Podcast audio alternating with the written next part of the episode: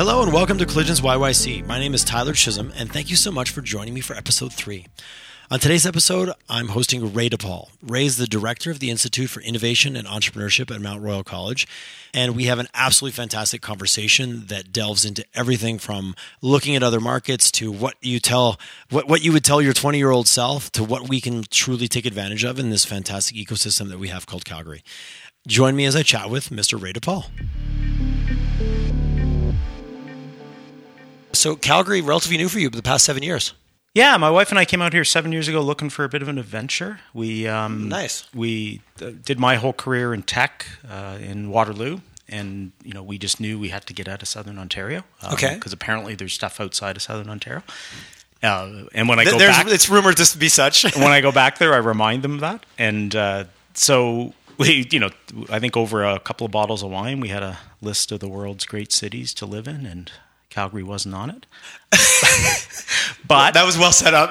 but uh, you know, I, I somebody made this con- connection for me, and there's uh, uh, I get to do what I think is the best job ever, which I get to work with with young people and kind of help them follow their passion, um, learn more than they could ever learn in a class by you know trying to start a business or by jumping into a project and. And there's only a couple of dozen of these positions in the entire country. So And does does Mount Royal cater to that a little bit more? Like, I've had a lot of interaction with Mount Royal and the students there through marketing and going and doing mentorship programs. And there's an energy and there's an openness there about like trying to tie it into like quote unquote the real world that I just haven't experienced at other universities or in in academia. I guess I'll say overarching. Yeah, I think it's absolutely, and some of it has to do with its heritage, which is a college. Um, so there's a lot of respect for application, and uh, similar to you know, I, I I did my I did a computer science degree at Waterloo, and my professors never cared about the real world, but the way Waterloo solved it is they have this amazing co-op program.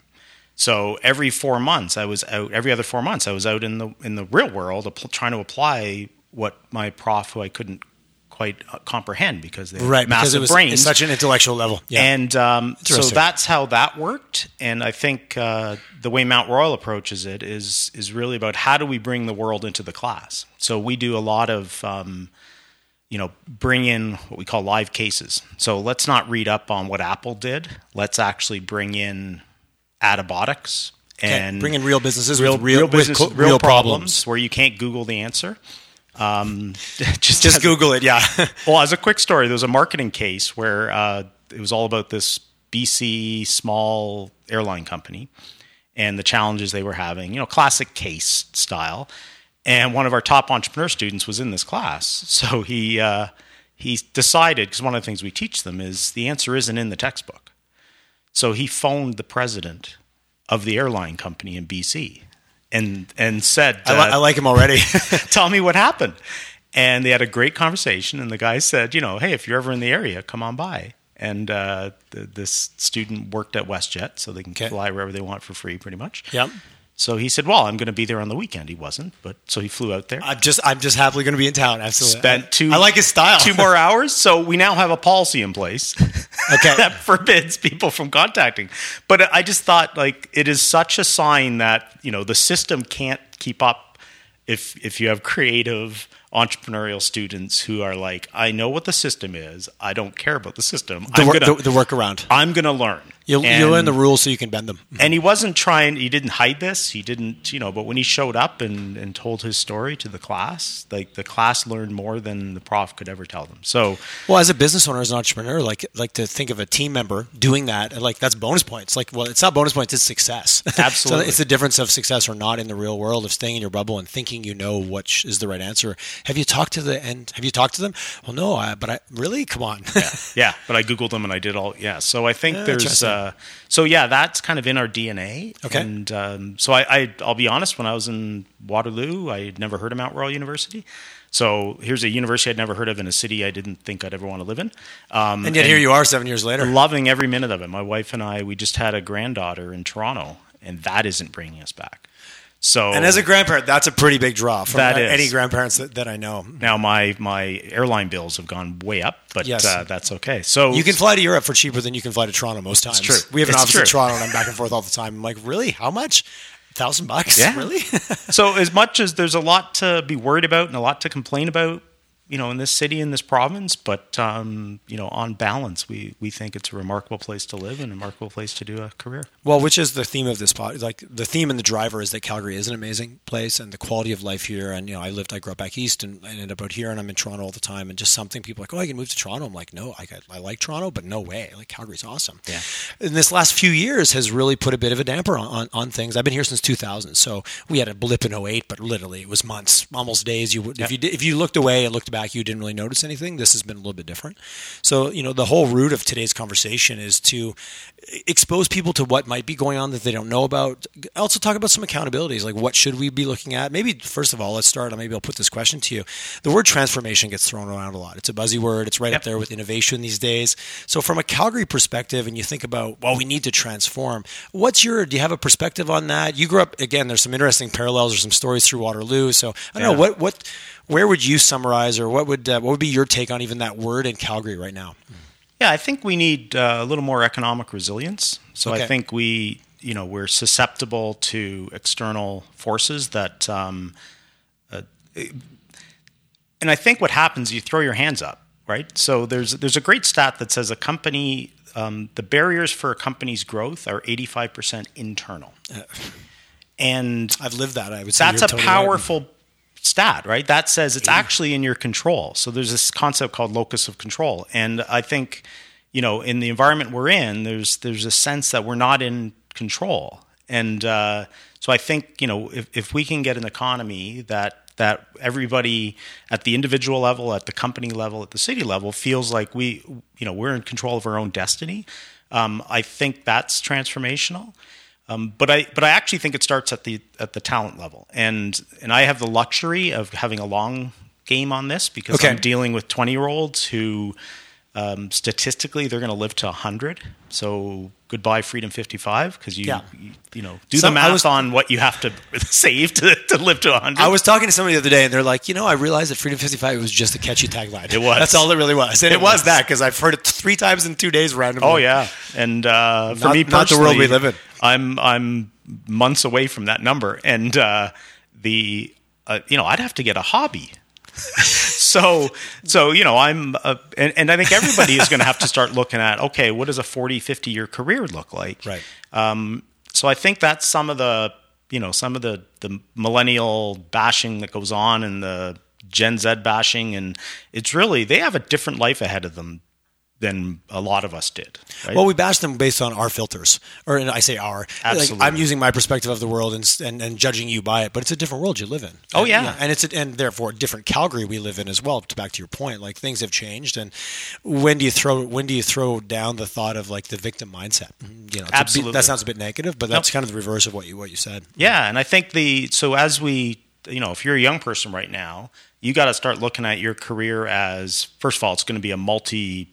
You know, you're going to have multiple careers. Right. They're throwing out the word seven or the number seven now. Is that Um, the number? I haven't heard that. Yeah, and I, I don't know the source for that, so I'm, Okay. I'm known to just make stuff up and make it sound like. Well, if you speak confidently, that's exactly, the key. That's that's that, exactly it. seven. It's definitely seven. So the We're going to do a fact check after on that, but Oh, I, that's a good stat. the uh, so it just means that adaptability is absolutely critical, right? Right. So the ability to move. I mean, it was a uh, my wife and I uh, went to a cocktail bar on Seventeenth uh, a few weeks ago, and uh, we're just chatting it up with the, the bartender, and and uh, he was probably mid twenties, and and I, I made a comment about um, I don't know the frozen. Can you use a frozen orange peel in an old fashioned? yep. And then he started talking about the science of orange peels, and I'm like, "What the?" So I called him Science Boy, and um, and then he said, "Well, I actually have a geology degree from the University of Calgary, Interesting. and he's serving me cocktails." Yep. So you know, and, and some of that is the program likely that he went through. That that was a very single-minded program. Um, you know, um, my first degree, I think I had to take 48 courses, and one of them was outside of math and engineering. Um, and it was English, and it was that was the one to weed out the foreign students, like, Right. literally. So, Oh, wow. um, interesting. so yeah, I, I don't know if I graduated very adaptable either. Okay. And uh, so the so we need to make sure we have that adaptability in our people, and then you know we, we can look at how um, they can kind of transition in their career as economies transition and opportunities present themselves, and Um, so I think that's like I, I look at transformation as just adaptability. Like when when the going's great, absolutely let's go for it. But uh, we're not so locked into a single uh, mindedness and a single talent pool. Um, and again, I think a lot of this is internal, right? A lot of this is uh, I had the honor of speaking at a, a Pivot Tech a couple of years Okay. ago, which Yes. is a conference Yep. um, put on by James Lockery, who's an amazing city builder in uh, in Calgary, and it was probably the most depressing conference I was at because it was about 800 engineers um, from the uh, oil and gas sector looking at how they might pivot to tech, and you can absolutely do that, um, but it isn't a one week conference. No, and I've heard it's a little bit of that. Oh, just come on, just just reskill, just re, you know, just retrain, and you'll be good. And just Right. kind of as this like like like rub your hands, and that would solve the problems. I don't think that's the case. No, and and uh, you know some of the advice they're getting is go back and do another degree, and uh, that's that's tough advice to take when you've been unemployed for two years and you've used up all your savings and Well, and family, mortgage, life, absolutely for sure, hundred percent. So so my advice um, was you know I told a story about this young person I knew who who th- wanted to get into technology and didn't have the background, um, so they decided to start a tech company, and it was around Like a true entrepreneur. and it was around um, podcasting actually and technology related to podcasting and so they started having coffees with people who were related to podcasting and technology Yep.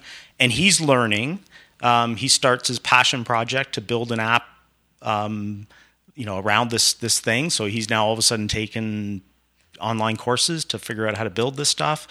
Um, so he just owned this and and he drove it himself. And while he's having these conversations, well, first of all, you wake up instead of waking up unemployed, you wake up as a founder of a struggling company, which is a you know there's something similar there. Yes, But there is. mentally, No, it's a different mindset. Absolutely. And when you're inviting somebody out for coffee because you know you, you're looking for a job, that's a different experience than when you say, "I'm working on a project. I'd love to pick your brain." And on the way, he had several job offers. So, yeah. Um, so such a different energy and such a different, you know, versus I'm going to go out and learn tech versus I need to learn this because I want to. It's like almost outcome based, Right. Project based versus just chasing a course. That's exactly it. Very different mindset, And uh, purpose driven. and and I you know there's lots of jobs now that require what's known as full stack developers, and Mm-hmm. by all means go out and learn that. But at some point that shifts as well, right? There's you know there's a company called Engineer.ai that Mm-hmm. know, basically will at some point we'll be able to auto generate apps, and so so some of the skills that we're driving today that you know make sure you know coding. Make sure you know coding. Um, those are time limited skills as well. So I think some of the logic and all that stuff is going to stick with you forever. But uh, what employers tell us as educators is it's all about communication, listening skills, ability to work as a team. So all of these adaptable, flexible, transferable skills is what you have to make sure you learn. You, need to have the first job skills as well. You need to have the people Right. hire an accountant. But Yes. um, I mean, accounting is one of my favorite ones, just because it's it's a pyramid.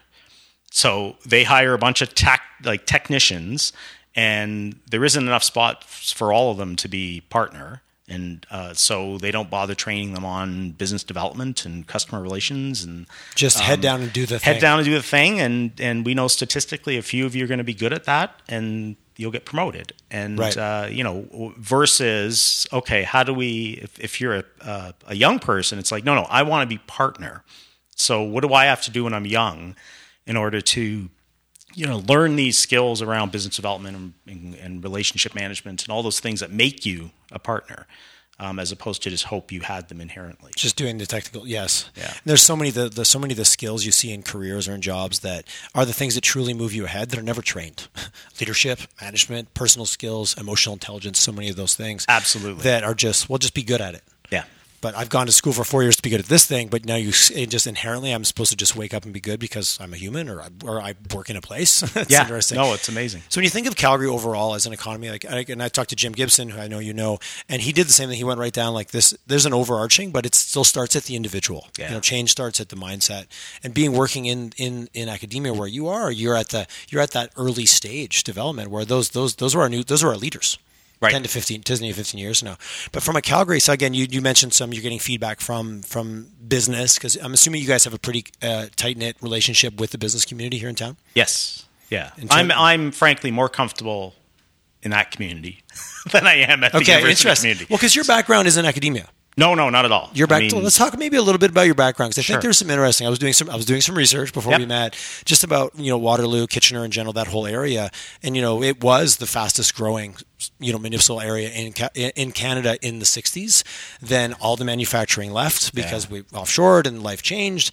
Then tech came in. Even the University of Waterloo story is very interesting. Started by two businessmen. Yep. At the time, with Oh, the yeah. idea of we need to create more workers, not based on necessarily philosophy or religion, which a lot of universities were started at that time. Right. So I don't know. I just it was interesting to see what they'd gone through, and then the things that have come out of there, like Research in Motion, RapidMind, which you were involved in, a startup. So maybe, uh, is there any parallels to things you've seen in Waterloo to like maybe maybe even before your time, but being there when they embraced a different industry that maybe Oh, where Calgary's at? Absolutely. The, Okay. So you're absolutely right. I mean, it Okay. was a manufacturing hub. There's like, you know, Kaufman footwear, and um, you know, it's one of the reasons there's these beautiful brick and Yes, I was reading about that. floors, and and it's because that was all manufacturing, and uh, and they sat empty. So Kitchener's a like Waterloo is al- was always the um, that's where the software is. That's where the Okay. uh, universities are. And Yep. Kitchener, like literally, there's this fake border.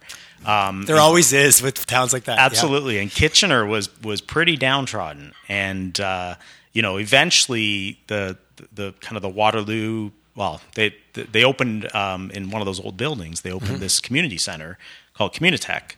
Um, very sim- similar what, that In Kitchener or Waterloo? in, in in Kitchener. Okay, uh, to try to pull or try to create a little bit more. And I wasn't so. It's about hundred meters from the border, Okay, the border, the, the elusive line. but it but it was in an old uh, leather factory Yep. or tanning factory, and uh, so that all and all of a sudden Google was there, and Oh, so interesting. so Kitchener got its mojo, and they converted some factories into How con- long ago was that? What was the, what was the time frame on that? So that's probably early two thousands. Okay, so like recent, like recent. Oh yeah, in the, in the yeah. last fifteen years. So so Kitchener was struggling up until yeah probably mid two thousands at least. well, I was reading articles like before the ch- before the change, it was run down and Yeah. kind of your typical downtown buildings becoming dilapidated. Like it was, it didn't was not painted as a good picture at all. No, but it wasn't. Um, you know, and one of the messages I send a lot about this whole diversification drive is is it could take a generation, and you know nobody wants to hear These that. aren't short term fixes. But, No. we, but we have short term problems. Like, we have now. I won't call them short. We have now problems. We have unemployment. We have like an economy that is struggling and it's hurting people. So you know, I think, and I'm not a historian on Waterloo, but you know, just I, I came went there in the early '80s. Um, the the university is absolutely a core element to its revival, but the first wave in the '80s of software um, generated OpenText, which was the first billion dollar software company in the area. Um, but and there was a bunch of struggling startups, not a lot of other big brand names there. Well, you yet. hear the big, you hear the story. You don't hear about all the others, but it's all part of the ecosystem. You know, Jim made a comment of like we need a thousand startups right because that's you know there's a volume game here, and Right. we've got to throw some stuff at it and see what falls out. The, the, so I'm assuming there was a lot of stories in that area that weren't all big, you know, No. uh, equity uh, liquidity events. So so the '80s was wasn't you know like it was kind of the first wave, and I think Okay. we are definitely having our first wave here, if not our second wave. Um, but it's going to take you know so so in the '80s, you know I remember um, sitting in I was in the co-op program, and I'm in second year, and um, uh, I mentioned off off mic to you that uh, my wife and I had were were introduced to a big surprise in our life, which is we were about to have a baby. Yes, So a life changing event. life got pretty complicated for us, but um, I had to choose between a job at um, the mutual insurance company Okay. in the IT department, which paid well, had great benefits, We're going to say quote unquote safe, safe. it job. was safe, Yeah. um, or a weird startup that paid less. And um, I actually don't think like I every time I call myself I call myself a recovering entrepreneur. I Okay. feel like I'm an imposter because I've seen you know classic serial entrepreneurs and I don't look like them. But when I look back, like so, there's a risk taking. So get. I chose the startup, and I think, and and I, I tell the story to a lot of young people, and it's not that that choosing a life insurance company is is wrong. Yep. Um, but it would it'll put you on a path, And um, You can look down the road and see where. Yes. uh, yeah, so I. I have an uncle who, in the, one of my earliest memories, um, is probably 1970. So I'm like five or six years old, and he's sitting in his apartment working on a computer. He's building a computer in like 1970. He has a, he had a math degree, super geeky. Yep. And I and I was super just ner- super nerdy uncle. super nerdy. Yeah. Yeah, yeah, and, totally. And and still one of the smartest people I know. And then you know he got his life changing job offer, which was IT at Shell Canada. And I, I don't think he has a single regret. He had a great life. He had a great career. Um, you know, raised a great family. Everything was wonderful. But as I started to understand as I grew up, what that he was in the era, like he was in the the Gates, Jobs, Wozniak. That's exactly what I was picturing. The guy in the, the guy in the garage. small group yes. and uh, and and so when I think when when I was faced with this decision, I knew paths sometimes were hard to get off of. So I chose a path that I thought was going to lead to like I, I I knew something big was happening in this world of computers. I didn't have enough vision to know exactly what that was. Um, so so in I the '80s, there was there was an energy starting to move in that direction. Oh, for sure. absolutely, Yeah, very right. real. and and I think the city start of Waterloo started to tap into that um, sector, Uh, but but then dial it forward a bit, and and you've got you know RIM. So Mm-hmm. a lot of people. So I joined RIM um, pre BlackBerry, so I Okay. got to be part of the first five years of BlackBerry, which was amazing. Um, but RIM might RIM wasn't the the typical Waterloo company. Okay. So I would say it's adjacent to the typical Waterloo company. It was a hardware company, right? It was a hardware firmware. They were a con- they were actually a contract or a, a consulting engineering company. Okay. So Mike Lazaridis was in fourth year university engineering, never graduated, I've, I've read a little bit of that story, and his, his and he just he got a contract. He got a contract from uh, I think it was an automotive company to to to build something.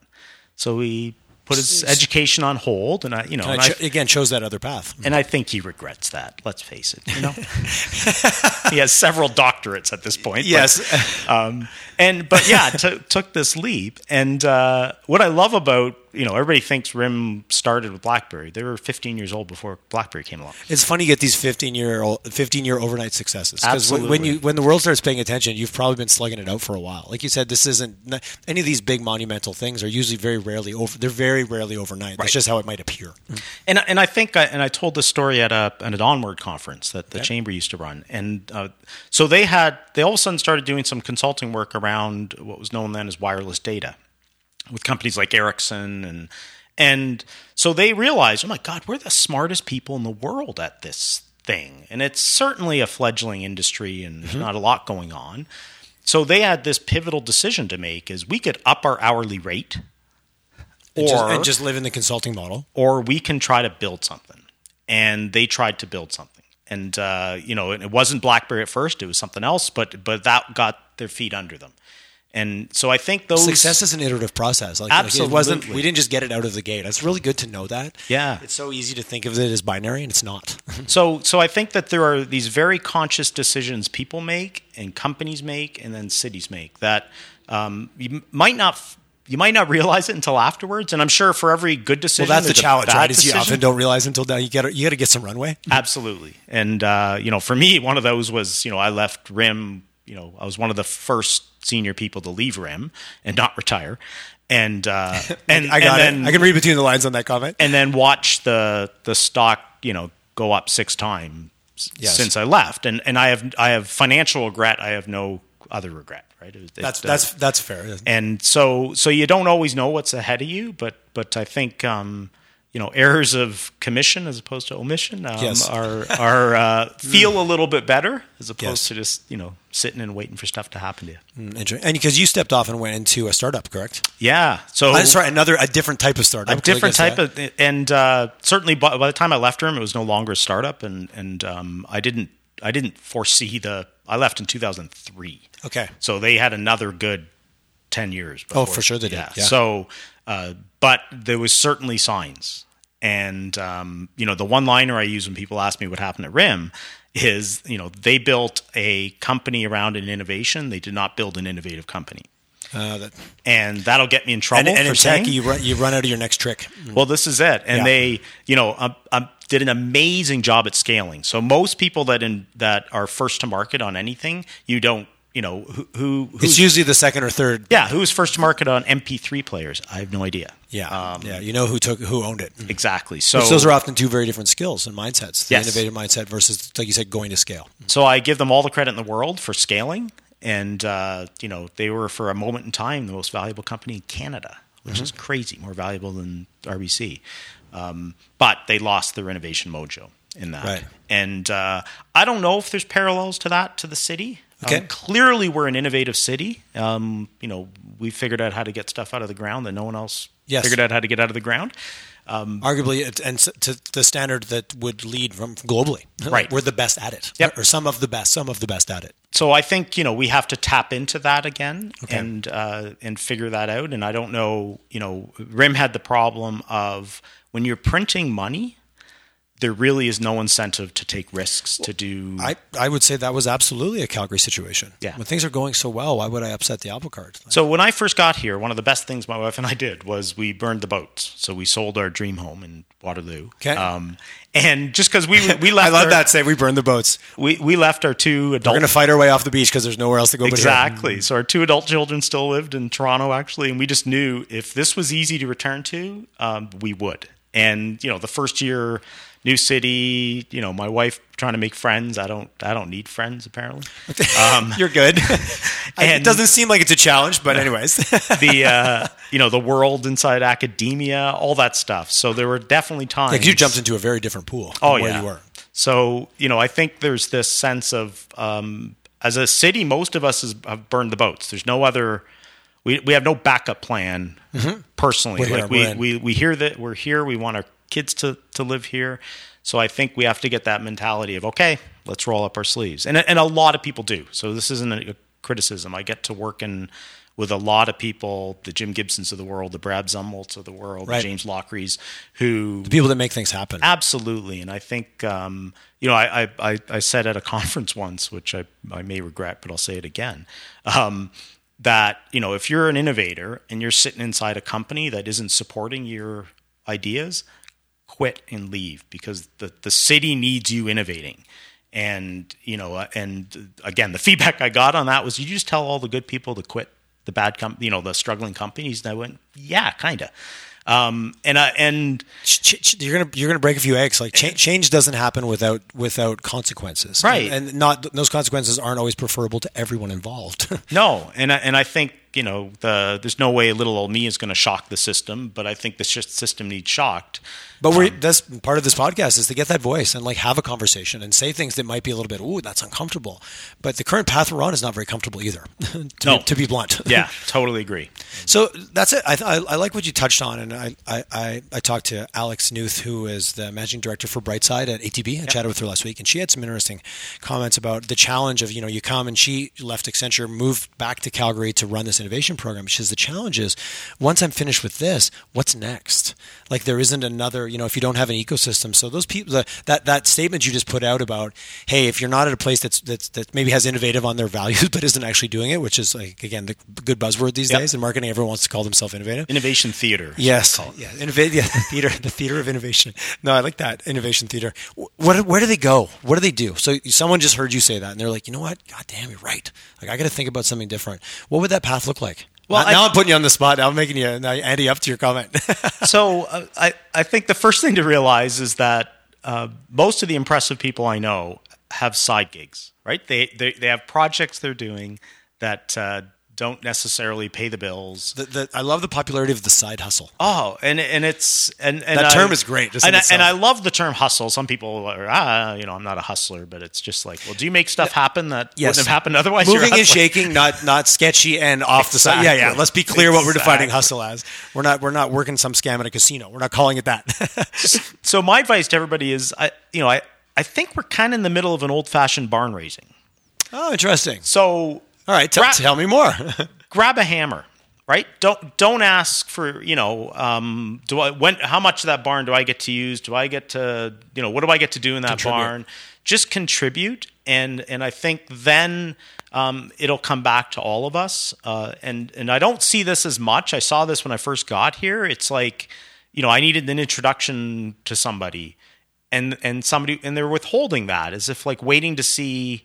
How they might angle this for their own personal benefit. Interesting. And, and I've definitely never found like I've found Calgary to be like the literally the biggest small town I've ever lived in. and and it's you know and, Like, and I I, love- think, I love it. and and I think there was a a, a there you know some of a culture of brokers brokers people who broker things so yeah, the, so the that- what's the what's in it for me scenario. yeah, and I get, and, I, I hear and. I don't see this anymore. So, but I do still see it in the you know all of a sudden somebody's asking you know I, I'm I'm honored to be called a mentor to a bunch of people, which is great, or an advisor, and uh, so you know I've had I've had you know senior people.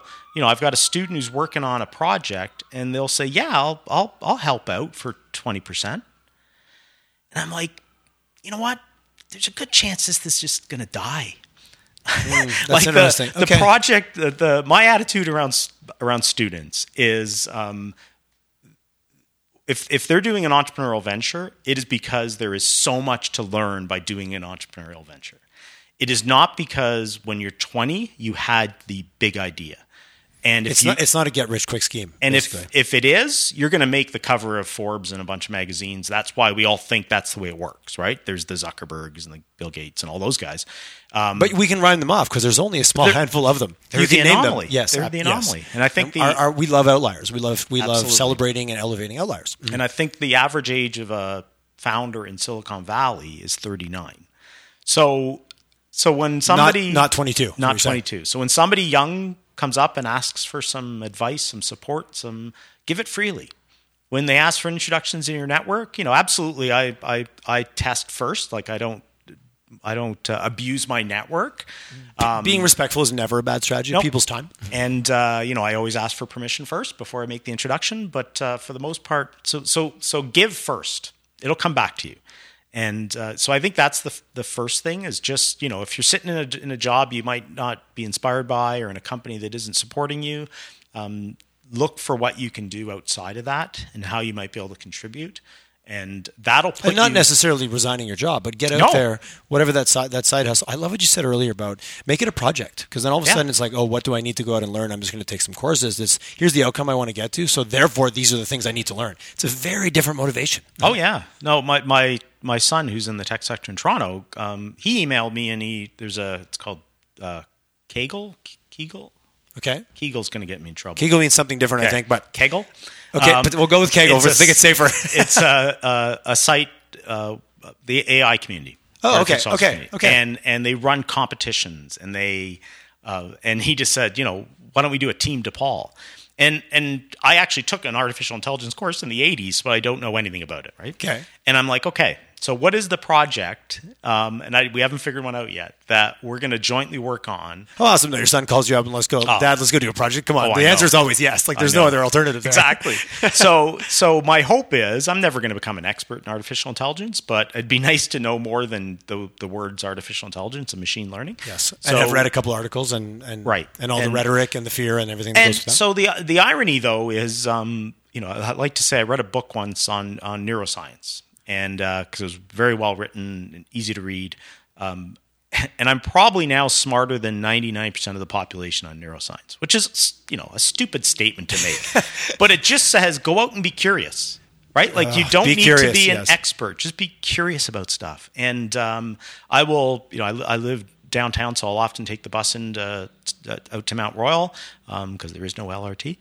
And so I'm sitting there Foot- on footnote, a footnote. on a podcast, um, and I'm looking around me with a bunch of students, and they're listening to music, and, and I don't want to judge them because maybe this is their me time. It's their time to you know, Um, decompress. But I can't help but feel like I'm getting 20 minutes smarter than them every time, Ah, that's like twice a day. be, be- being curious because there is no shortage of any if you, any topic, any subject matter, and amazing people sharing. I like you Oh, said yeah. earlier, just sharing information freely eh, with no the, the outcome. And who knows what the benefit is, but it's it comes exponentially when you put it out there. And I think that there's, uh, you know, one thing I've detected among young people is when you tell them to follow their passion, that's that induces anxiety.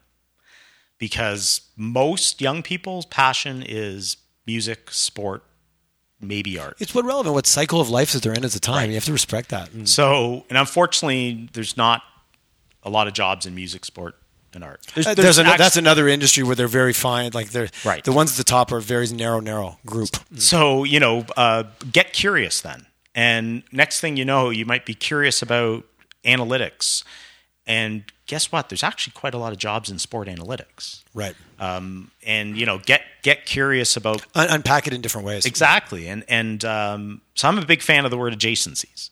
So you know, if your goal was to be an NHL hockey player, God bless you. Yep. Um, and I had a son that that was his goal. And you know, then you hit 15, which is when my son hit it, and it's like ain't gonna happen. Yeah. And uh, uh, you know, we knew, but we didn't want to tell him. so so now it's like, well, what's adjacent to that? like what what can you what is what is a world that that is intersecting with that or intersecting with the people or whatever it is about that world what, why did you like hockey so much and it's like well the competition okay so you know how do you leverage that that competition that need for competition that need for drive and and you'll find something adjacent and i think that's you know if people start to think that way and and curiosity will open up those adjacencies for you and i actually think there's a um, there's a there's some wonderful potentials from an economic diversification around adjacent. I was you, you, you got me where I was going to go with my next question. So let's bring that back to to what what where, what do you see from your from your point of view? Um, so I don't have the answers by any stretch, and I and we're looking and, for today. We're about opinions. We've got ideas, and we're just throwing stuff out there. And I'm not. I'm probably the, the least knowledgeable in the city on on our core sector. Okay. Um, because my attitude has been enough people are worrying about that. I'm going to worry about. Well, I think other. that that's really even more relevant right now because you're right. If I if I want experts in that sector, they're out there. I, can go, I can go find them. Absolutely. I'm looking. Well, I we I think we're just looking for different perspectives, and then you know the whole goal of this podcast is to put some stuff out there to create some collisions between people with different ideas. Yeah. Mm-hmm. And there's so so I'm uh, uh, on the board of advisors of a company called Pandell Technologies. Um, amazing software company. They they do you know accounting software and and a bunch of other types of software for the oil and gas sector. Yep. Very profitable. You know, hundred employees. Um, they've made acquisitions, and so so here's a company that you'd say they're in the energy sector, but all their talent looks a lot like the tech talent that we're all talking about us not having. Interesting. They've just applied it against that sector. Right. So so the the beauty is that you know they they're such a great company they don't have any turnover um, but you know as those kudos to them for that yeah. yeah. but as those you know people go into that or whether it's like a Pason which is a, a another major software company targeting the the drilling uh, sector uh, but the the skills that their people have are highly transferable so we might be a you know and it's not a generation but we might be a wave away from those those uh, companies releasing their talent. So one of the reasons Waterloo is Waterloo now is because of RIM's demise or near demise. Yeah. Yes. And it freed up this this talent that um, somehow because I didn't I didn't sense this when I was there felt empowered to go and do something themselves. Oh, interesting. Uh, had that afterglow of the success that they had been part of and right. created. And and all of a sudden, so one of the versus just getting depressed and putting your head in the sand is, right. is the alternative to that. and, and uh, you know, there, you, everybody says you learn so much more from your failures than you do from your successes. Mandy learned some stuff from successes? Um, ah, so, yes. so I completely agree. There's stuff to learn in failures, but you know, one of the biggest gifts I was given was I got to work for a scaling company and it is a gap in the entire Canadian market is how do you scale companies? Interesting. So, That's an interesting comment. So you know we we are uh, and and this is a bit of a, a, a, Waterloo history again. We we became for probably the 80s and 90s the most part. We were and even my company typical build a company, build a development team, sell it to a U.S. company. So I sold my company to to Intel.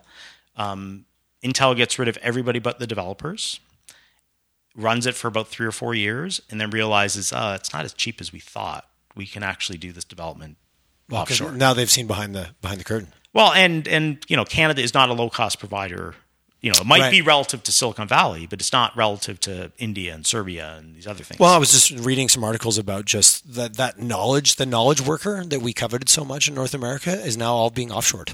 right. You know, for a fraction, like not even 50% of the cost, like 20, 15, 10. Uh, yeah. So- that's a real thing that's happening. So that wasn't a formula for success in Waterloo. It was a formula for some personal success, right? There was some people that, that made some money, and some of those Yeah, it people, set you up for an, an event as an, an ownership or a founder, but not necessarily long-term economic benefit to the region. right.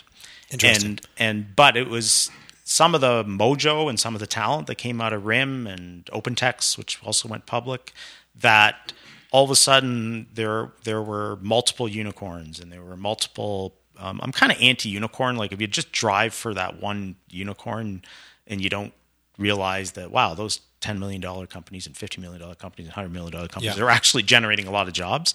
So you you know I don't think unicorn is the goal. I think Okay. that that as a happy it- outcome you'll it- take. It's what we write stories about, and what and what gets you know Netflix documentaries made about them when that when when those things happen. But it's kind of like the the one person that plays on the ice in NHL. But what about all the people that surround making that happen?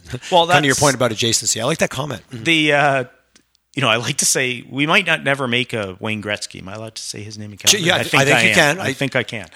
but we have figured out how to create thousands of professional hockey players in this country. Yes. And so, you know, we may not know the formula to, to create a unicorn, but we know how to create, you know, hundreds of contributing companies. And so I think this concept of how do we take companies that have potential, um, and I think the stat, they call them the six percenters. Six percent of companies um, contribute, you know, uh, the most jobs, the most job growth, the mo- Okay, you know, I haven't heard this It's again. very. Oh, I got some good fact checks after we- number. this is- oh yeah, okay. yeah. That one's it's called, they're called the six percenters. So Okay. I'm pretty sure I I've heard that term, but I didn't never really got what it. I didn't understand it. And uh, so, you know, how do we enable those in, those companies? First of all, how do we f- find them, identify them, support them? And uh, you know, the the there's a bit of a fallacy. Everybody wants to talk about high growth companies. Right. Um, there, there actually are no high growth companies. There are companies that experience high growth episodes, but very rarely do you experience, you know, a multi decade episode. And, and again, those ones make the news. They do. Um, so how do we support those companies? And we know, you know, we're we're we're blessed at Mount Royal with one of the biggest brains on this. His name's Dr. Simon Raby, who's done. Uh, he studied 500 Alberta companies. Oh, very interesting. So this is where um, I love Mount Royal from the sense of you know how do we apply this? So it's like, well, let's look at Alberta because no one else is looking at Alberta. So here's 500 small medium enterprise in Alberta, all sectors. Um, why do some grow and why don't? And so we're sitting on this information. And So those 500 were across a diverse sector. Absolutely. Obviously, oil and gas would be the prominent group, but that was a really diversified. I'd love to see that study. Small, That's medium How would somebody? Is this some, does the public have access to that Yep, study? absolutely. Just go to Mount Royal's website, go find to it through there. mtroyal.ca slash innovate and you'll find it. That's Okay, my that's website. awesome. So, and Very interesting. But some of the major findings in that were uh, no surprises. You have to get out of the province. Right. So you can, you know, we have the luxury that you can create a pretty big company just by serving ourselves, and those are the ones that are hurting right now. Um, there's a concept. Well, it's uh, the classic too many eggs in one basket. yeah, and and th- they actually, if you do it long enough, you don't realize you you actually don't even know how to get out of the province if you wanted to, right? Like Right. you've, you know, one of our big benefits in Calgary is what is there eight eight blocks has all the customers or something. There's the- the downtown- yeah, totally. and and which is amazing. Um, But that's changing significantly even as we speak. If you look at just what's there and not Right. downtown anymore from a vacancy perspective. so you know, but how do you get even if it's a customer in in um, Houston, you know, same industry, that's a whole different world. Right, I don't know if you've ever done business in the U.S., but I- I- holy crap! I did another podcast with uh, Iggy Domagalski, who runs Yeah. Tundra Process, and uh, he's like, he's like, if you think of it like you're doing business in Russia, you'd be less wrong than if you think they're like we are. Right. I was like, that's a great. I've never heard it say that way. He goes, you're going to get way more trouble thinking that it's they're going to be similar. Go Oh, in yeah. there thinking it's night and day different, and you'll probably be you'll be safer. Yep. It was a great comment. It really hit me. I was like, I never heard it said that way. I was in in one week in, in my business. I was I was trying to do a deal with um, uh, a New York company and a Japanese company, okay. and you couldn't have picked two different. And I, I and I missed all the signals because the New York guy was saying there is no way this will ever happen, Ray. And I'm like, well, what if we blah blah blah? And he, there is no. And he was just blunt, and he was swearing, and it was actually refreshing. It's a New Yorker telling you straight. the Japanese customer, potential customer, um, it, I I almost had to buy a ticket to Tokyo before he would tell me it wasn't going to happen. right. Just such a different cultural way of doing yeah. business. And, and we're someplace in between that, right? So we're we're very nice. Um, we you know we tend not to want to give people bad news. Um, so so I think just that concept of how do you actually um, get market diversification first of all. So I think the you know we absolutely need more startups. We need the I think the digital economy is you know there's great stats out there and I wrote them down because I know you're going to fact check me. Uh, pl- well, but the I think you're putting out some good ones today, so I definitely want to bring them back. the uh, so in Canada, the digital economy, and don't ask me to define that. No, that's okay. self-explanatory. Yes, Uh, and is- and it's all encompassing these days. yes, is is five hundred five and a half percent of the Canadian economy, Okay, that's interesting. which is bigger than mining and oil and gas combined.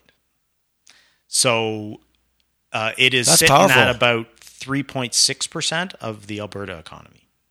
So Uh, t- okay, instead of five and a half. Yeah. So just getting it up to the average uh, will end up creating the we'll move the needle here. absolutely right. It'll uh, you know we, we've done some. I'm on the board of um, Platform Calgary, and Mm-hmm. so we've done some of the analysis. So the the thousand startups that get thrown around Yep.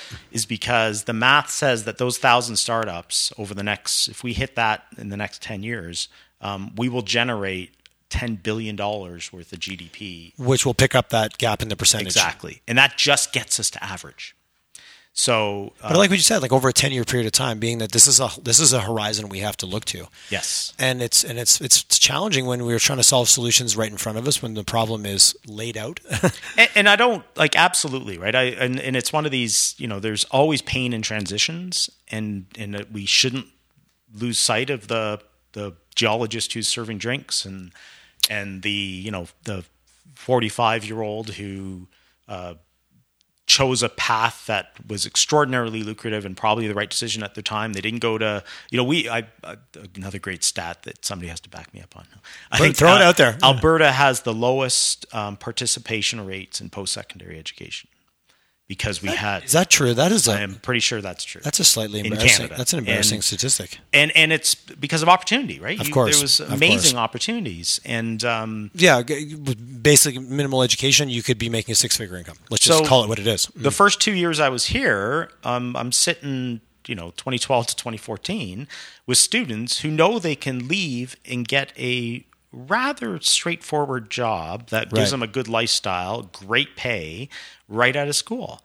And I'm sitting here trying to pitch. you Sometimes know, not even having to finish. School. No, Yeah, exactly. just like So- why, why would I? This semester's hard. This is tough. I'm just going to go do this with my. So I'm my sitting buddy. here trying to convince them that they might want to think about starting something or joining a struggling like I'm as much about, you know, we need we need more founders, but we need 10 times more first 10 Well, employees. there's, as as a founder, as an owner of a company, I look really silly trying to grab all the oars myself. Exactly. and I don't even know the length of oars. I need other smart people. like you need a team to row Well, that thing forward. For and sure. as you know, those first 10, 20, 30 employees are are taking risks right along with you. they are. Yeah. and they require a different mindset than employee number 500 and uh, you know i remember uh, my company we had i had to go through the 2008 crash and we had customers in finance so it hurt um, so we did a layoff which is you know always the worst day of How big life. was because it was RapidMind? How big was Yeah. Rapid Mind? Like, what did you have a head count? How did you guys yeah measure we were size? probably up to 40 people Okay. um, and uh,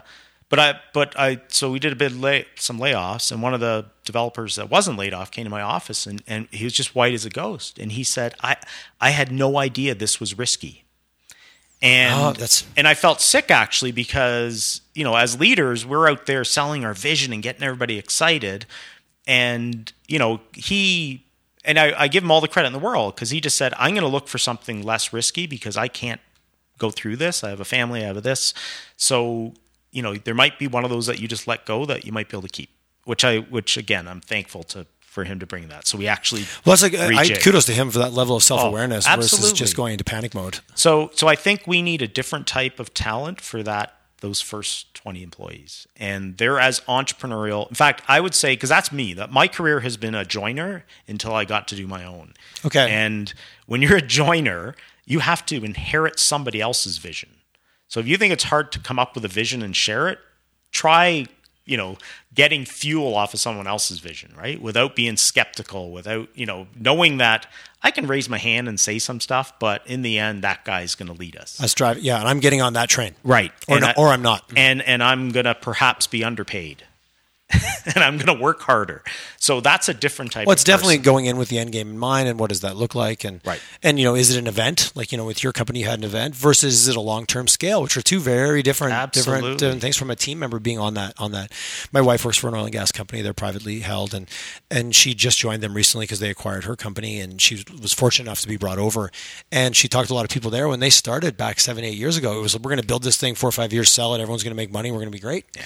But they had to retool their whole culture to like we're in it for the long haul. Don't worry, we're safe. But we're gonna. But you could hear I was at the Christmas party and some of them were chatting and it's like, hey, like we love it here and you know we're in because you know we thought this was going to be a three to five year run and now we're seven and it looks like an 11, 10 to twelve year run. But it, it had, they had to retool the whole culture. Yeah. Because what you bought in for is not the ride anymore. But kudos, they did. They pivoted and they have a great culture. But it was interesting talking to some of the first in individuals, the first Right. ten or fifteen people that I met.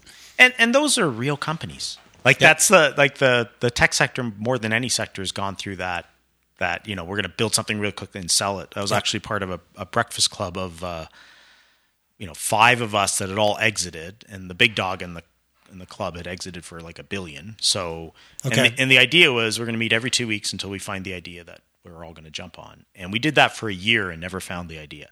So I actually I think it's hilarious that you know we we have courses and everybody has courses that by week three you got to be onto your idea, and we had Room with some arguably pretty smart people. pretty smart people. And again, the bar was a billion dollars, so we had Okay, to come up yeah. with a big idea. So you guys are unicorn hunting. so it's it's hard. But one of the ideas was, you know, how do we take advantage of the fact that we know Google sp- pays a million dollars per developer when they acquire a company they want?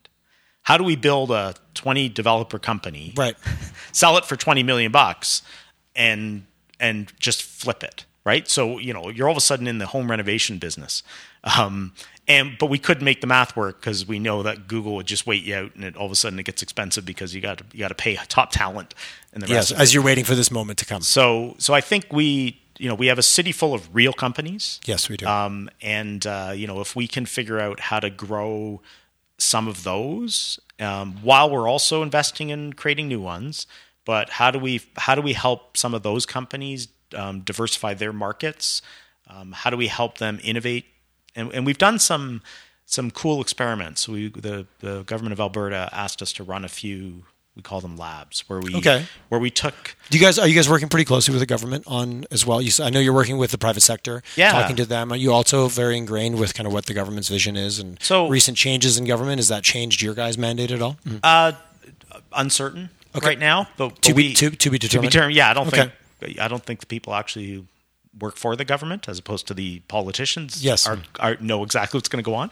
But we've had a good relationship with economic development and trade. Okay. Um, and so specifically, we ran two programs for the manufacturing sector, uh, and you know these are companies that that that know what success feels like because they were there, um, but are now struggling. And so one program we ran for them is we took them through an innovation program, and how can we get them to think? So we take we take startups through these programs all the time right? Like if you got one, if you got a bad idea, we'll take you through a program to try to help you figure out if it's a bad idea or not. Uh, but if you're a happen to be a twenty million dollar company um, that has a little idea, there's nothing for you. There's literally nothing. There's nowhere you. Which is go. so interesting because arguably those are the ones with the resources, the the people, the the the the, the maturity as an organization to deal with something like that. So it's so refreshing not to have to teach them about cash flow and to teach them about you know they they understand. well, you arguably can narrow right in on the thing. It's exactly it. And it's so some of this was can can we take some of the same tools and approaches we take with startups and apply it to these existing companies? And you can. So the evidence is, you know, there are cases that it's difficult, like cases where they're, you know, they're approaching the ground at tremendous speed, Right. Okay. Um, Okay. which they need. We're, They we're, need we're- some, we're in a dive and we need exactly. to pull up. That's a whole different set of interventions that they need. Um, but how do we? Because one of the uh, barriers, sorry, one of the enablers of growth is innovation, and innovation is how you can get you can jump adjacencies. So so typically we're going to be more successful as a city by by pursuing energy related sectors. versus a complete 180 something unrelated Right. that we, we don't have a core because I, I love the, the idea of core competencies and Yep. like but those core competencies if you really break them down can usually be applied into different I love the uh, the concept of adjacency versus this we need to do something complete completely different is hard alongside it's still hard but it's it's closer and I think where the completely different comes into play is is with universities and you know so there's there's uh, Mount Royal is not a deep research institution, but certainly we have U of C and U of A and you know U of A is one of the best in the world at artificial intelligence. yes as I'm learning more about that of what their capabilities are So you know that's how you can jump over the adjacencies, right? Is you've got these this um, you know the the universities can drive these brand new um, people coming in. So like James Lochrie, I've mentioned a few times. He's a founder of Wave Accounting, which is you know phenomenally successful SaaS you know accounting software for for small businesses. And he he had to go to Toronto to build it. Not to tell his story, but um, and he's recently come back here. So here's a guy that knows how to build SaaS companies, software as a service companies, and cloud. Sorry, gotta gotta get with the lingo, man. you got to be hip with the times um, so so there can be those individuals that are enablers. There can be uh, that that can let you jump to to brand new things. Um, so so I think you know we, we need both, right? We need to look for the adjacent markets. We need to look for the wow. We can we can start to look at the uh, you know data analytics of of the energy sector. And I, I've had some comments about that of like we've got this massive pool of kind of industrial data. So what can we? And that was an adjacency. It wasn't called that in the conversation I was having, Yeah. especially even with Jim about the, the adjacency of like how do we capitalize on what we already know and what we're what we're pseudo good at, and then adding it, tooling up in these areas can really open up like a, a huge opportunity without this like net new concept or Right. fear because net new is scary. so what gets exciting to me is adjacency squared right? So so you know data analytics in the energy sector is an adjacent market. Yes. um, adjacency squared is data analytics in any other sector. So you know we can start and i think we already have building up a data analytics dna in the city um, that happens to be based on the data that sits here which is energy related data. But it's all, it's all the same algorithms it's all the same you know and, It's and the same type of thinking, just applied into into a different, Absolutely. different industry, different field. and and we have the the luxury and the pain in the butt of applying it to data that truly matters and if you're wrong bad things happen and Right.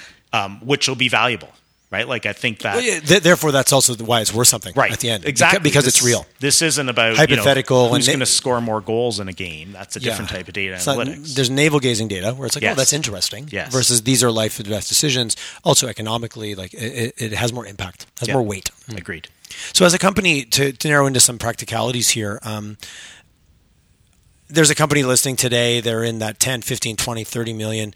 They want to be more innovative. Their culture maybe has not been that way because they've had their head down, literally just doing the thing that they do. Where would they turn? Who would they talk to? Like, where do they go to get that kind of help? I mean, I think first of all, there's a whole community to, to, to get involved in, and, and I'm, I'm sure you've covered things like the rainforest and Yeah, but let's talk about it. I want to. I want to cover it. And I want to cover it again, and I want to cover it again. so there's um I've stopped going to every event. So the best decision I made when I got here was I'm going to go to everything. And Just jump right I'm into just the- going to jump in and and and I said goodbye to my wife. I'll see you in about a year. Okay. And um, it was the best thing I did. And it and it just you know this is where I got exposed to Startup Calgary, and I got asked to get on the board of Startup Calgary, and then I got exposed to Platform. it Used to be called Innovate, and I got Yep. on the board of Innovate, and and and it's not because I'm special. It's just because I showed up Because you put your hand up. and um, so I think you know some of this is just getting outside of whatever bubble you're in, and we're all in a bubble. Yes, we Um, are. And Of, uh, of our own design. exactly, so there's an event every night of the week, um, and they're they're at you know the the new public library. They're at you know the the the new platform Calgary space. They're in the CED. They're they're everywhere, and so just start showing up. And they're often just networking events. So you know, there's startup drinks. So you just want to go and grab a beer, and and all of a sudden you're talking to people you would have never have met in your bubble.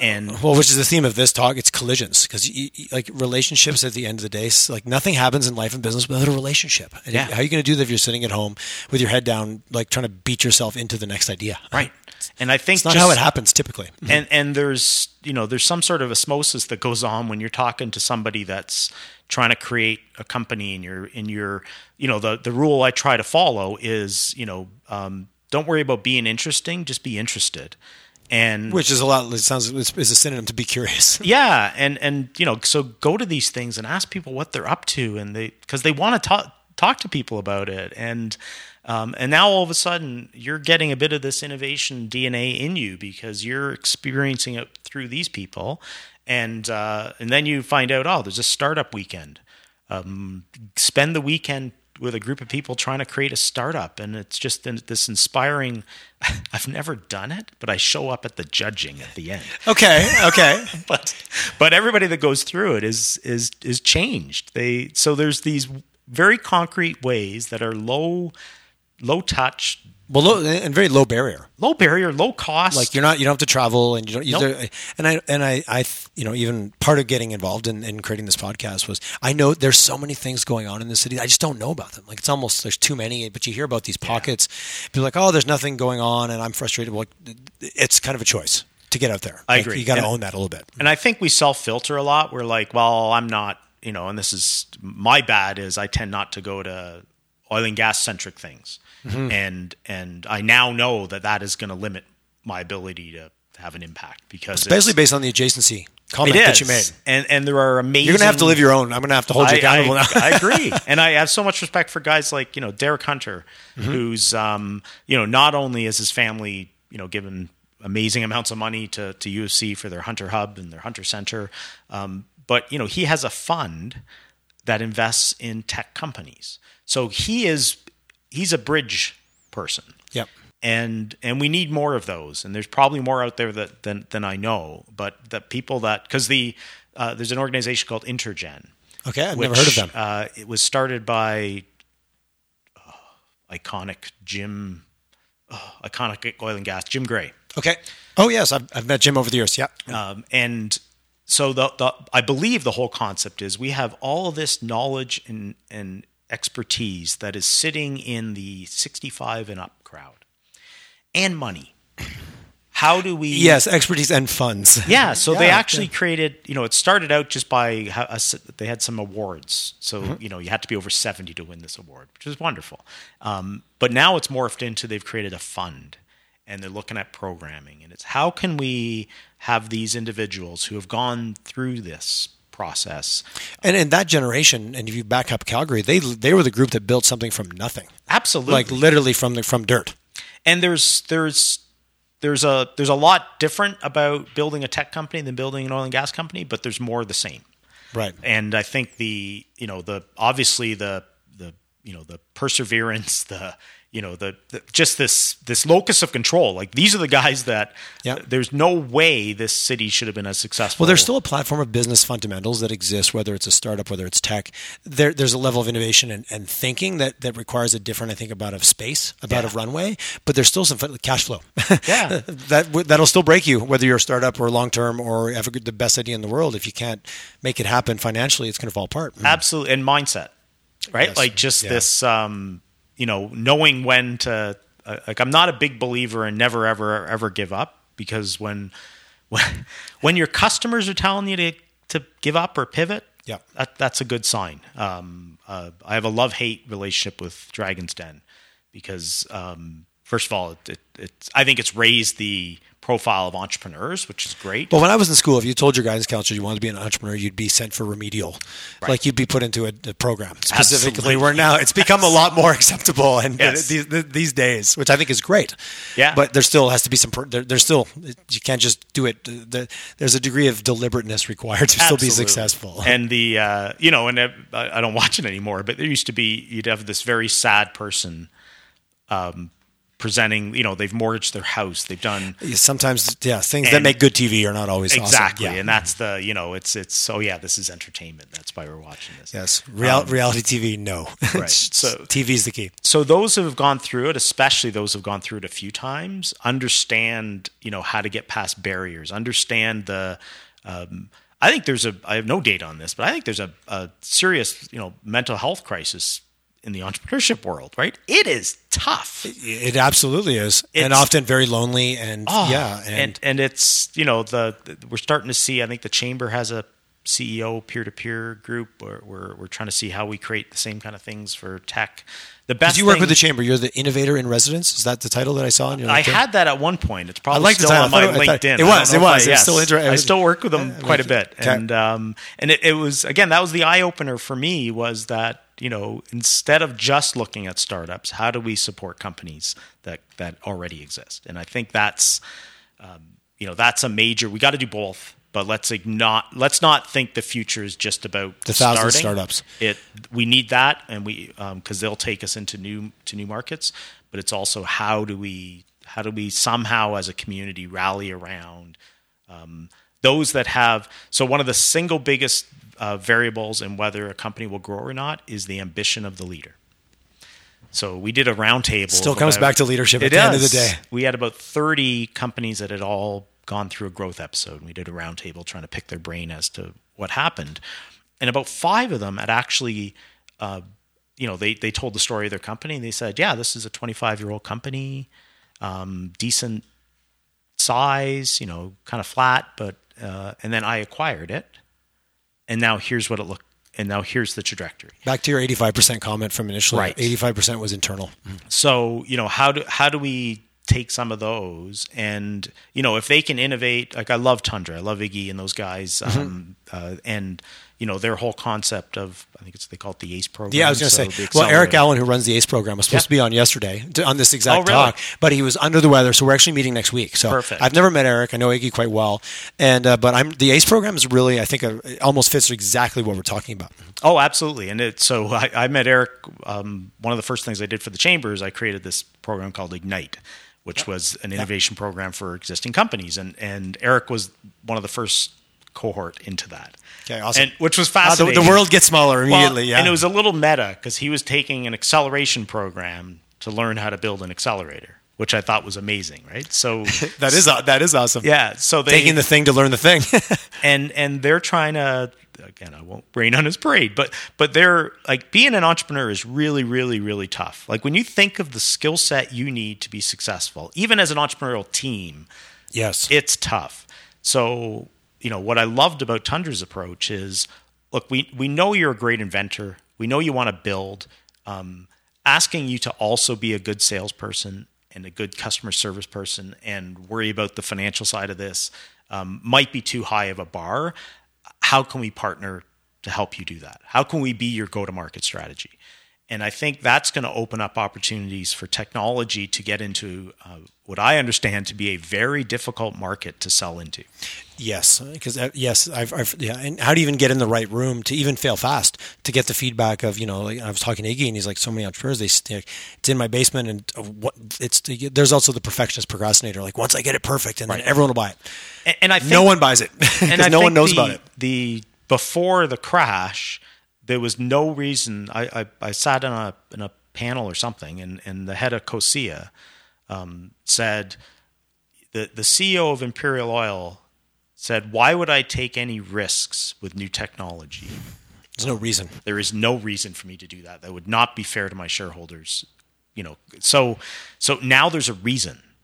So you know, I, I always look for these silver linings, right? So the Ne- silver never wasted a good downturn. Exactly right. So the silver lining in, in all of this is that. Um, th- so Calgary Economic Development just released a report. I think it was yesterday or a few days Okay, ago. okay. Okay. On the uh, the di- the digital the digitization of Canada. So and the billions. I think it's a crazy number. Uh, Forty-four billion dollars will be spent by 2022 to digitize uh, the industries within Canada.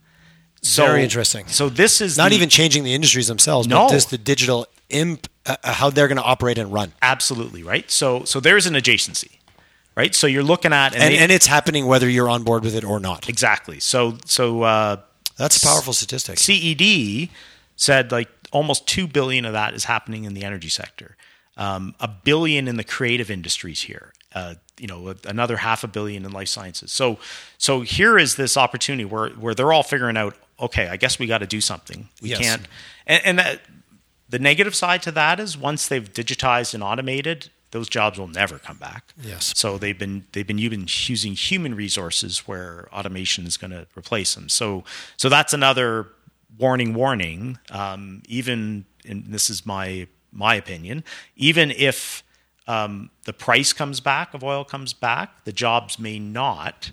You're not the, you're not the only person that is I've heard say that because they've yeah. they've figured out how few people you need to actually do this. So. Right um, now that they went through that cycle of being forced to be more right. efficient. Yeah. Unless, of course, there's new builds and like you know, there's there's uh, new activity. They're going to need people for that. Yes, but yeah. um, but yeah, they've they've figured this out, and they're yeah. But fundamentally, there's a different like it won't come if it comes back, it will not be what it was. Right. It's it is it's fundamentally changed now. Right. Where you oh know 08, we went through a little six month blip, nothing really changed. It just slowed and picked back up. But this is a this has been a a, a, so, a life changing event. And it's the dirty little secret of productivity gains. They usually mean we need less people. Right. right. And also often different types of people. Yep. Different skills. Back to yours. Like where's that adjacency? Like this is I'm still in my industry, but now I need these skills to be productive in the same space, in the same sector. Right. So this, you know, if there's two billion dollars going to get spent in the energy sector on digitization, the opportunity there is for software firms that have an understanding of the energy sector um, to capitalize on that too. Because the argument might be now, without that, we're going to have to go out of market to find those resources to bring in here. Right. You know, go to the U.S. or abroad. Versus if we're if we're the experts in our own discipline, why can't we be at that table? Yeah. We should be. And yep. I'm not saying we're not, but there is that. You know, even talking to some people, they're like, "Hey, we're doing a lot of innovation. We're doing a lot of stuff with tech. We have to go to New York. We have to go to Silicon Valley. We have to go to Europe because we don't have even in Canada, let alone just Western Canada." Mm.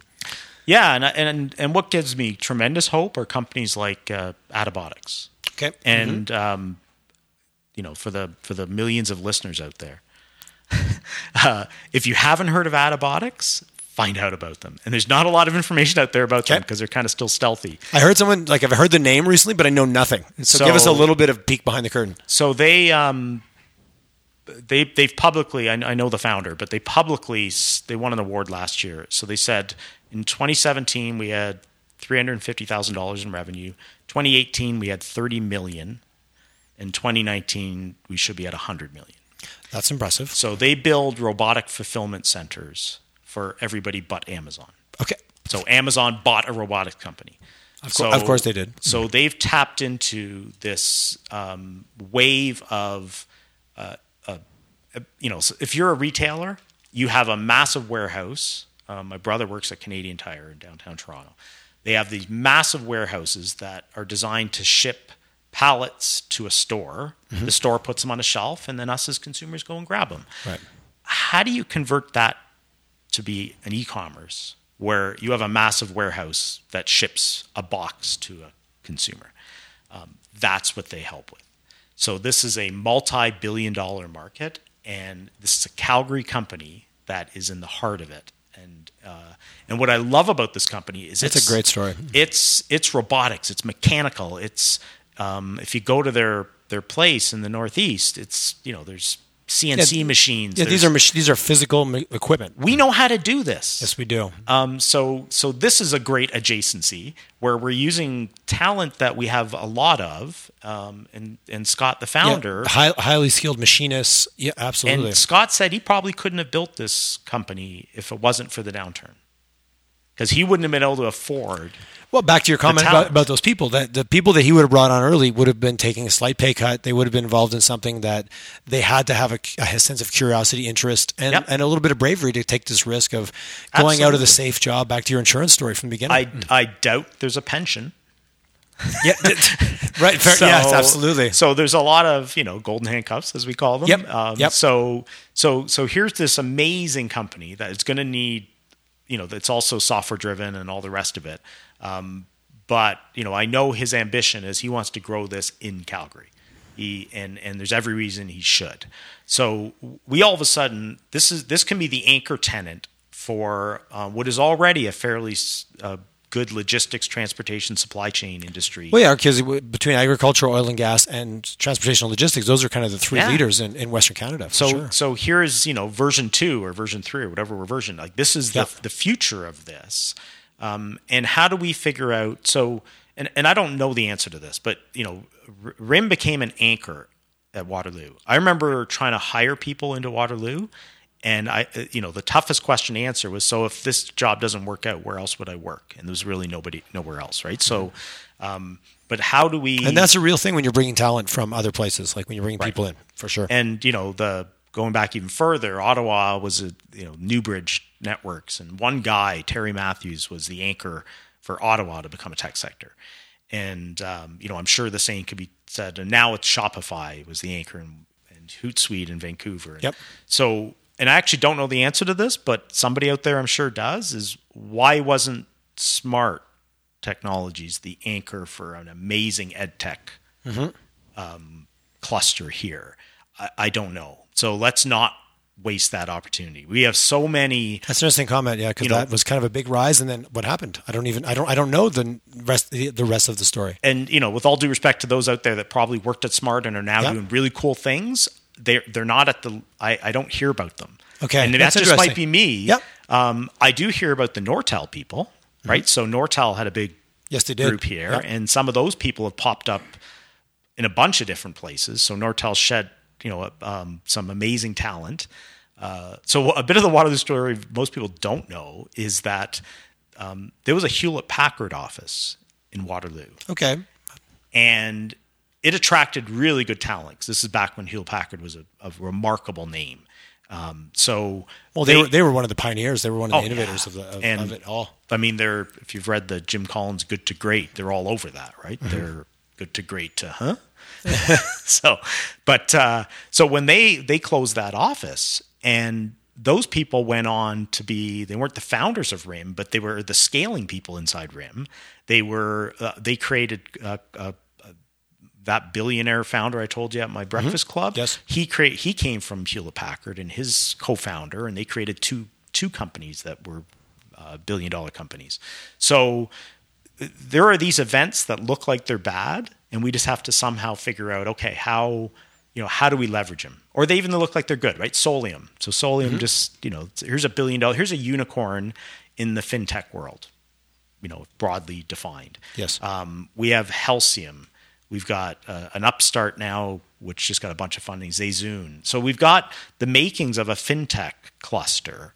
How do we double down on that? How do we pull that together and really lean in on it? right? And And that's you know, challenging because I feel we're moving in a bunch of different, like a bunch of different directions at the same time. And how do you create that critical mass on those right areas and, and kind of make the bet, take the risk because it is a bit of a risk. Yeah, and I think this is top down and bottom up, right? I mean, I'm a Right. big believer in, you know, the the government can have a plan, and that those plans wouldn't have allowed for a rim in Waterloo, a Hu- Hootsuite in Vancouver, a shop like Yes. these make no sense. They shouldn't have been there. Right. You know, um, Yeah, they, they kind of break the mold, which is what we're what we're after. right. The what what what's the Edmonton gaming company that got bought by EA?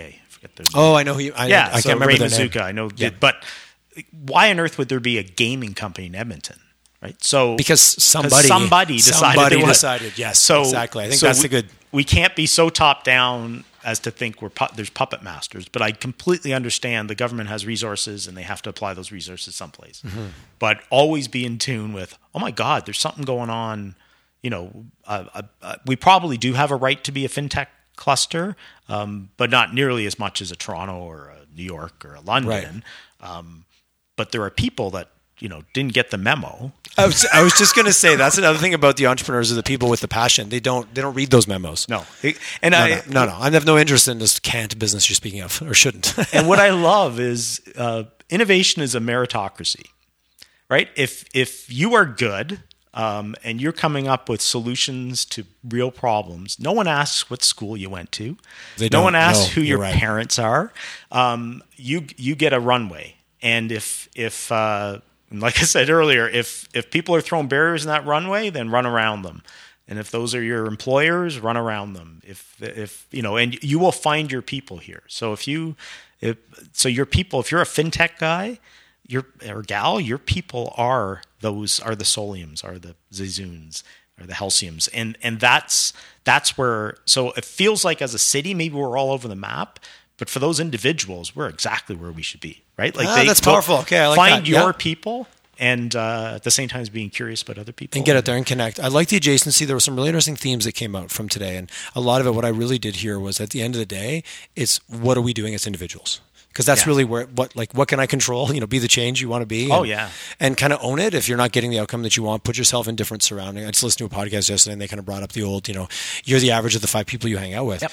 But you can really play with that by like what, what from what you follow on social media to who you're being exposed to, and yeah. oh, things in Calgary aren't going well. Go to a different group of people, and all of a sudden it looks like it's going amazing. Oh yeah, like I think you need to look around, and, and most importantly, get your head up. Yep. I love the adjacency comment, and oh, that's that doesn't make sense. That's not what I do how do you know? Yeah. How do you know? Where, where can what can you kind of almost beg, borrow, and steal yep. from what you sure. do know and what you do to really layer into other places? Yep. I think I have a feeling that you and I can go on all day, but I want to be uh, be respectful of your time and, and of course the audience. If anybody wants to reach out and get a hold of you, is there what is there a good way to get in touch with you, or is there like are you, are you open? Are you open to? Yeah. sorry, that would be a ridiculous question based on what you just said. How would someone kind of bump into you out there? Uh, so always open to a LinkedIn, and um, okay. you know the the uh, my general rule is I'll I'll have a coffee with anyone. Um, okay. When I break that, like I've broken that in the last month, and I'm just feeling so guilty that I'm going to go out and reach out to that person okay, now okay. because I kept on putting them off. So yeah, I love. Um, yeah. So be careful because the millions of listeners, as you mentioned millions earlier, you listeners. might have you might have coffees coffees for. Well, we'll we'll send your wife a memo that you might be out. And a slight bit of advice: if you do link it to me or anyone, give give me context you know. Yes, the what and why. Yes, just just uh, tell me how much you enjoyed my talk, and I'll I'll I might even buy know, coffee. Yeah, uh, just blatant flattery and compliments exactly. will get you open the door anytime. Thanks so much for taking the time to meet with this morning. That was a great conversation. I appreciate it. Thanks so much, Tyler.